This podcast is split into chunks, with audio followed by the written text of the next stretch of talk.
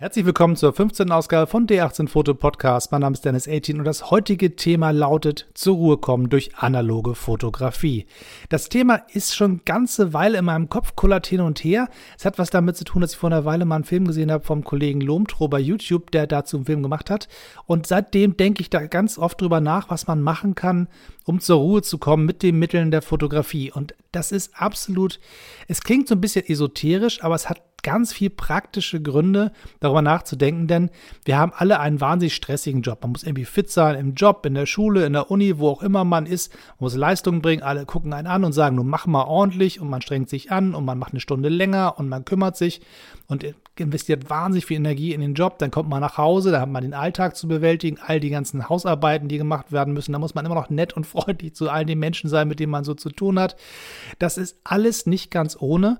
Und wenn wir dann sagen, okay, jetzt habe ich mal Feierabend, dann schauen wir Fernsehen, dann schauen wir Netflix, dann gucken wir bei YouTube uns lustige Filmchen von die 18 Foto vielleicht sogar an. Und das sind alles interessante Dinge, die auch Spaß machen, aber es sind alles Dinge, die einen auch immer wieder mit neuen Reizen versehen. Und die Frage ist, ab welchem Punkt ist die Birne einfach voll, ab welchem Punkt ist der Motor einfach zu hoch gedreht und was kann ich tun, um einen Gang runterzuschalten? Das ist nicht ganz einfach und jeder sucht so nach seinen eigenen Wegen. Der eine macht Yoga, der andere Sport, der nächste meditiert irgendwie oder macht lange Spaziergänge und all diese ganzen Geschichten sind wunderbar. Die Frage ist nur, was funktioniert für mich? Und das ist eine der Suchen, die jeder für sich selber machen muss und selber rauskriegen muss, was klappt eigentlich und was klappt nicht, was ist auch typbedingt für mich ein handhabbarer Weg.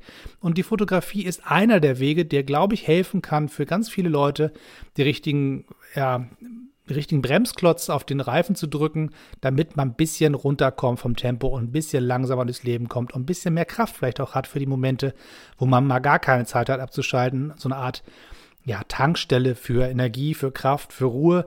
Und das Fotografieren hat ganz wunderbare Möglichkeiten, das zu machen. Ich rede momentan noch von Fotografieren, meine aber in Wahrheit die analoge Fotografie, denn ich glaube, die digitale Fotografie ist zu verführerisch, zu viel zu schießen, zu viel zu machen, zu hektisch zu sein.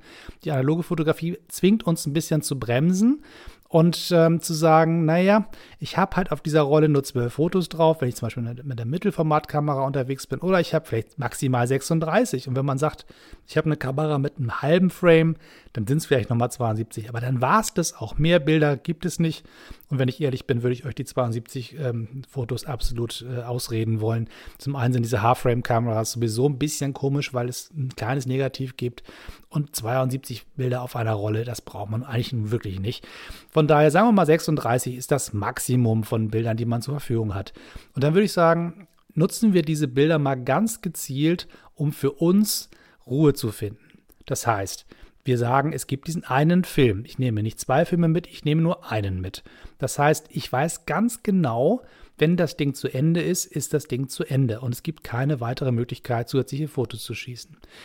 Regel Nummer eins heißt also, akzeptiere, dass deine Fotos, die du machen kannst, in dieser Zeit begrenzt sind. Und das Akzeptieren des Begrenzten ist schon ein erster Schritt hin zur Ruhe zu kommen, denn es bremst sozusagen den Motor im Kopf loszurattern und zu sagen, was kann ich alles machen? Was für Möglichkeiten gibt es und was fällt mir noch ein? Und ein bisschen gezielt auf die Kreativitätsbremse zu treten, im ersten Schritt wohlgemerkt, hilft dabei, ein bisschen zur Ruhe zu kommen. Es gibt also eine Spielregel für mich, die heißt 36 Bilder, Punkt. Zweite Spielregel ist, begrenze das Zeitfenster. Das heißt nicht, mach jetzt zwölf Stunden Ruhe, das ist schön, das kann man machen, das wäre wunderbar für so einen Saunatag oder einen Spaziergang oder einen Ausflug mit der Familie. Nein, begrenzt dein persönliches Erholungsfenster vielleicht auf eine Stunde, damit du genau weißt, ich muss mir nicht ein Riesenprogramm überlegen. Ich muss nicht überlegen, reicht mir dieser Stadtteil aus, um Fotos zu machen? Fahre ich vielleicht noch woanders hin? Wie komme ich denn da eigentlich hin?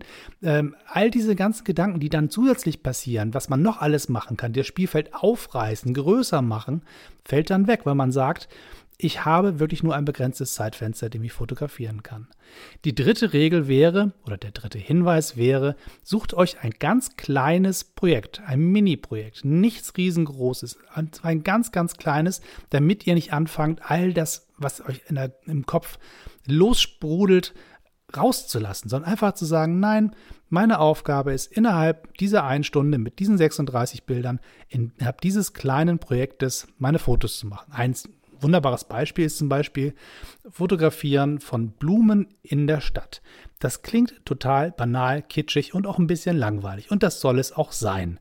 Es soll euch nicht in riesengroße Höhen der Kreativität treiben. Es soll euch nicht ähm, wahnsinnig fordern. Es soll euch nicht wahnsinnig inspirieren, voll knallen mit Reizen und tollen Gedanken. Es soll einfach nur sagen, eine kleine Aufgabe, ein kleines, hübsches Ding, was ich einfangen möchte. Und das heißt, ob ihr euch erinnert an die Serie Löwenzahn. Peter Lustig. Da gibt es in der Anfangssequenz so eine Art Zeichentrickgeschichte und aus dem Asphalt heraus wächst eine kleine Blume, ein Löwenzahn. Und dieses Bild versucht ihr euch im Kopf vorzustellen. Die Blume, die durch den Asphalt drückt und sich innerhalb des Großstadtdschungels einen Ort sucht, wo sie wachsen kann. Und ihr werdet euch wundern, an wie vielen Stellen ihr auf einmal Grünzeug seht. Auf einmal seht ihr mitten in der Betonsiedlung kleine hübsche Blümchen, die da gar keiner hingepflanzt hat. Es war gar keiner, der gesagt hat, wir müssen das hier, das Stadtbild aufhübschen und wir machen mal ein paar Blumenpötte irgendwo hin. Nein, nein. Die suchen sich ihren eigenen Weg. Und genau so macht ihr das auch. Ihr lauft durch eure Stadt oder euer Dorf oder wo immer ihr zu Hause seid und sucht diese kleinen Pflänzchen, die ihren eigenen Weg gesucht haben, durch den Beton, durch den Asphalt und in den Ecken wachsen, wo man eigentlich denkt, da gehören die gar nicht hin. Und wenn ihr die gefunden habt, dann macht ihr ein Foto von denen. Macht ein kleines Foto, macht ein großes Foto, versucht es sozusagen nah ranzugehen, weit wegzugehen, versucht die Situation einzufangen, versucht die Pflanze als sich zu zeigen. All das, aber macht euch sozusagen nicht den riesengroßen Kopf, zehn Bilder von der gleichen Blume zu machen. Ihr macht ein Bild von dieser einen Pflanze, die ihr gefunden habt. Dann zieht ihr weiter, geht schön spazieren, sucht die nächste Möglichkeit, eine Pflanze zu finden. Und wann immer ihr einen Ort gefunden habt, wo ihr sagt, guck mal, da ist was Spannendes los, macht ihr wieder ein Foto. Und auch das ist eine Regel, die ihr euch selber auferlegt. Nur ein Foto pro Objekt. Und auf diese Weise bremst ihr euch aus, zu viel Energie in ein Fotoobjekt zu stecken. Das ist nicht das, was wir normalerweise machen. Normalerweise versuchen wir so viel wie möglich aus einer Sache herauszukitzeln. Wir drehen uns, versuchen ein bisschen nach einer Lichtoption, man nimmt das Objektiv ab, machen das Objektiv drauf. All das lassen wir dieses Mal weg. Es geht nur darum, diese eine Blume zu finden, und diese eine Blume zu fotografieren, das Bild zu sammeln. Und am Ende des Ganzen kommt eine ganze Rolle mit 36 Fotos, kein Ausschuss dabei, nur Bilder, die ihr persönlich entschieden habt, das Bild ist es mir wert, diesen einen Frame zu belegen. Und ihr stellt fest, ihr habt in der ganzen Stadt überall, wo es hässlich und grau ist, schöne Dinge gefunden. Auf einmal wächst irgendwo mittendrin, wo wirklich gar nichts schön ist, auf einmal was ganz besonders Hübsches und ganz besonders Zartes vielleicht und stemmt sich gegen diese Übermacht des, des Betons und des Asphalts.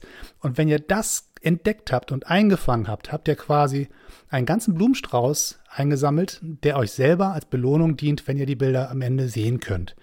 Und nun ist sozusagen auch die Frage ein bisschen geklärt, warum ich möchte, dass ihr mit analogen Kamera arbeitet, nicht nur wegen der begrenzten Bildzahl und des sich selber Regeln auferlegens, sondern weil ihr die Bilder auch nicht sofort seht.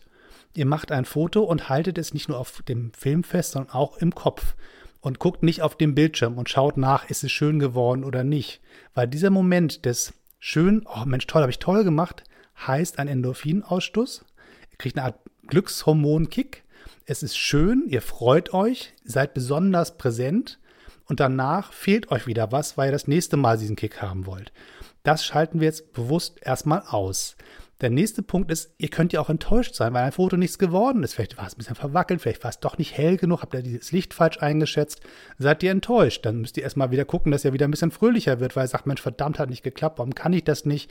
Und der Frustmoment, der auch passieren kann beim Fotografieren, fällt auch hier weg. Das heißt, all diese Dinge, die euch in die, in die Extrememotionen schießen, sei es da ganz nach oben oder ganz nach unten, die klammert ihr ganz bewusst aus. Ihr versucht sozusagen, ein kleines Mini-Projekt mit wenig Kraftaufwand, mit limitierten Spielre limitierenden Spielregeln umzusetzen, die euch ein gewisses Maß an Entspanntheit und auch einer gezielten fotografischen Langeweile auferlegen.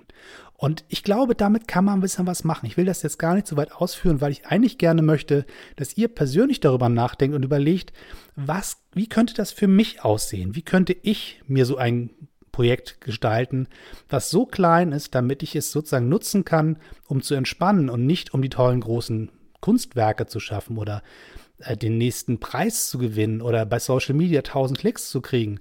Einfach nur ein Mini-Projekt, was euch hilft, zur Ruhe zu kommen. Eine weitere Möglichkeit, um zur Ruhe zu kommen, ist zum Beispiel das Fotografieren mit einer Lochkamera oder Nachtfotografie, das heißt Fotografie mit Langzeitbelichtung. Das ist ein, ein extremes Maß an Verlangsamung.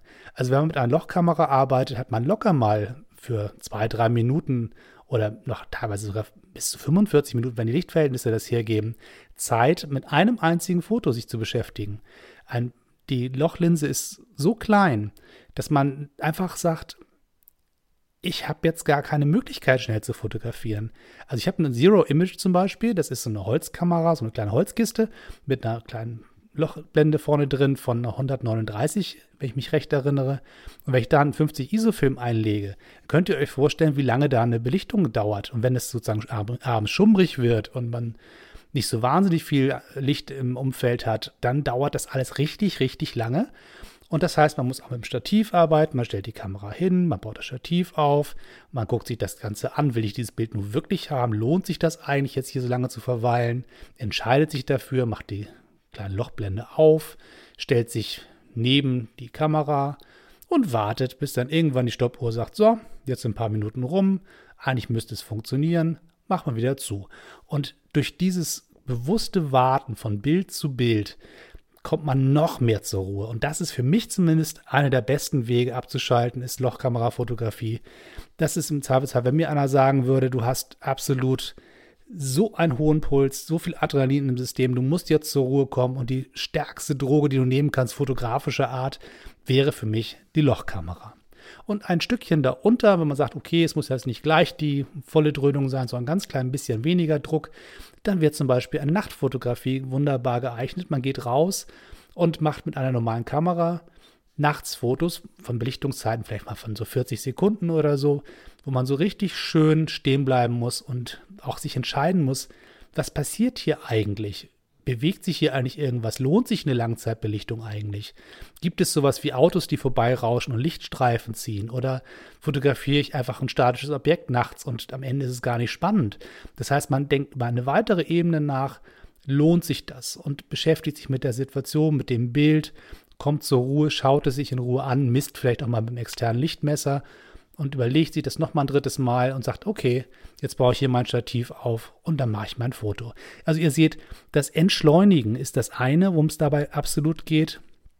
Das sich beschränken auf wenig und das aber qualitativ hochwertig sich selber Regeln aufzuerlegen, die einen dazu zwingen, wirklich zur Ruhe zu kommen und sich nicht selber zu beschubsen und zu sagen, naja, es war ja ganz schön und da habe ich aber doch noch mal ein bisschen. Nein, müsst auch streng mit euch sein und diese Regeln, die ihr euch selber auferlegt habt, dann auch einzuhalten.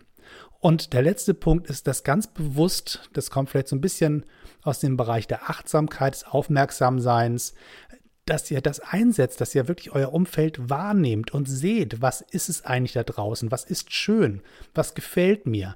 Und diese Momente ganz bewusst zu framen mit eurer Kamera einzufangen und im letzten Punkt vielleicht noch, ihr seid natürlich draußen an der frischen Luft und verbringt qualitativ hochwertige Zeit damit, euch in der freien Natur zu bewegen oder in der Stadt zu bewegen und durchzuatmen und rauszukommen aus engen Räumen. Und ihr könnt euch selber darauf verlassen, dass ihr in dieser Zeit ganz bei euch seid. Und wenn ihr das geschafft habt, dann glaube ich, dann steht nichts mehr im Wege, dem nächsten Alltagsstress ganz selbstbewusst entgegenzutreten und sagen, komm nur her, wir packen das schon. Wenn ihr selber Erfahrung habt mit dem Thema Stress und Fotografie, dann würde ich mich freuen, wenn ihr mir Kommentare hinterlasst. Am besten bei Facebook. D18 Foto hat da ein eine eigene Seite. Und wenn ihr da bei, unter dem Podcast einfach die Kommentarfunktion nutzt, das wäre so ein bisschen der zentralste Ort, wo man Kommentare ablassen kann, weil dann können wir auch alle gemeinsam gucken, was die anderen so raten und was die anderen für Tipps haben und was die anderen für Erfahrungen gemacht haben. So, ich würde sagen, das war's für heute. Ich freue mich aufs nächste Mal. Ich habe schon ein paar Ideen, was im nächsten Podcast vorkommen kann, aber das verrate ich euch noch nicht. Seid so gut, abonniert den Kanal, wo immer ihr den Podcast hört. Erzählt euren Freunden und Verwandten davon und bis zum nächsten Mal immer schön weiterknipsen.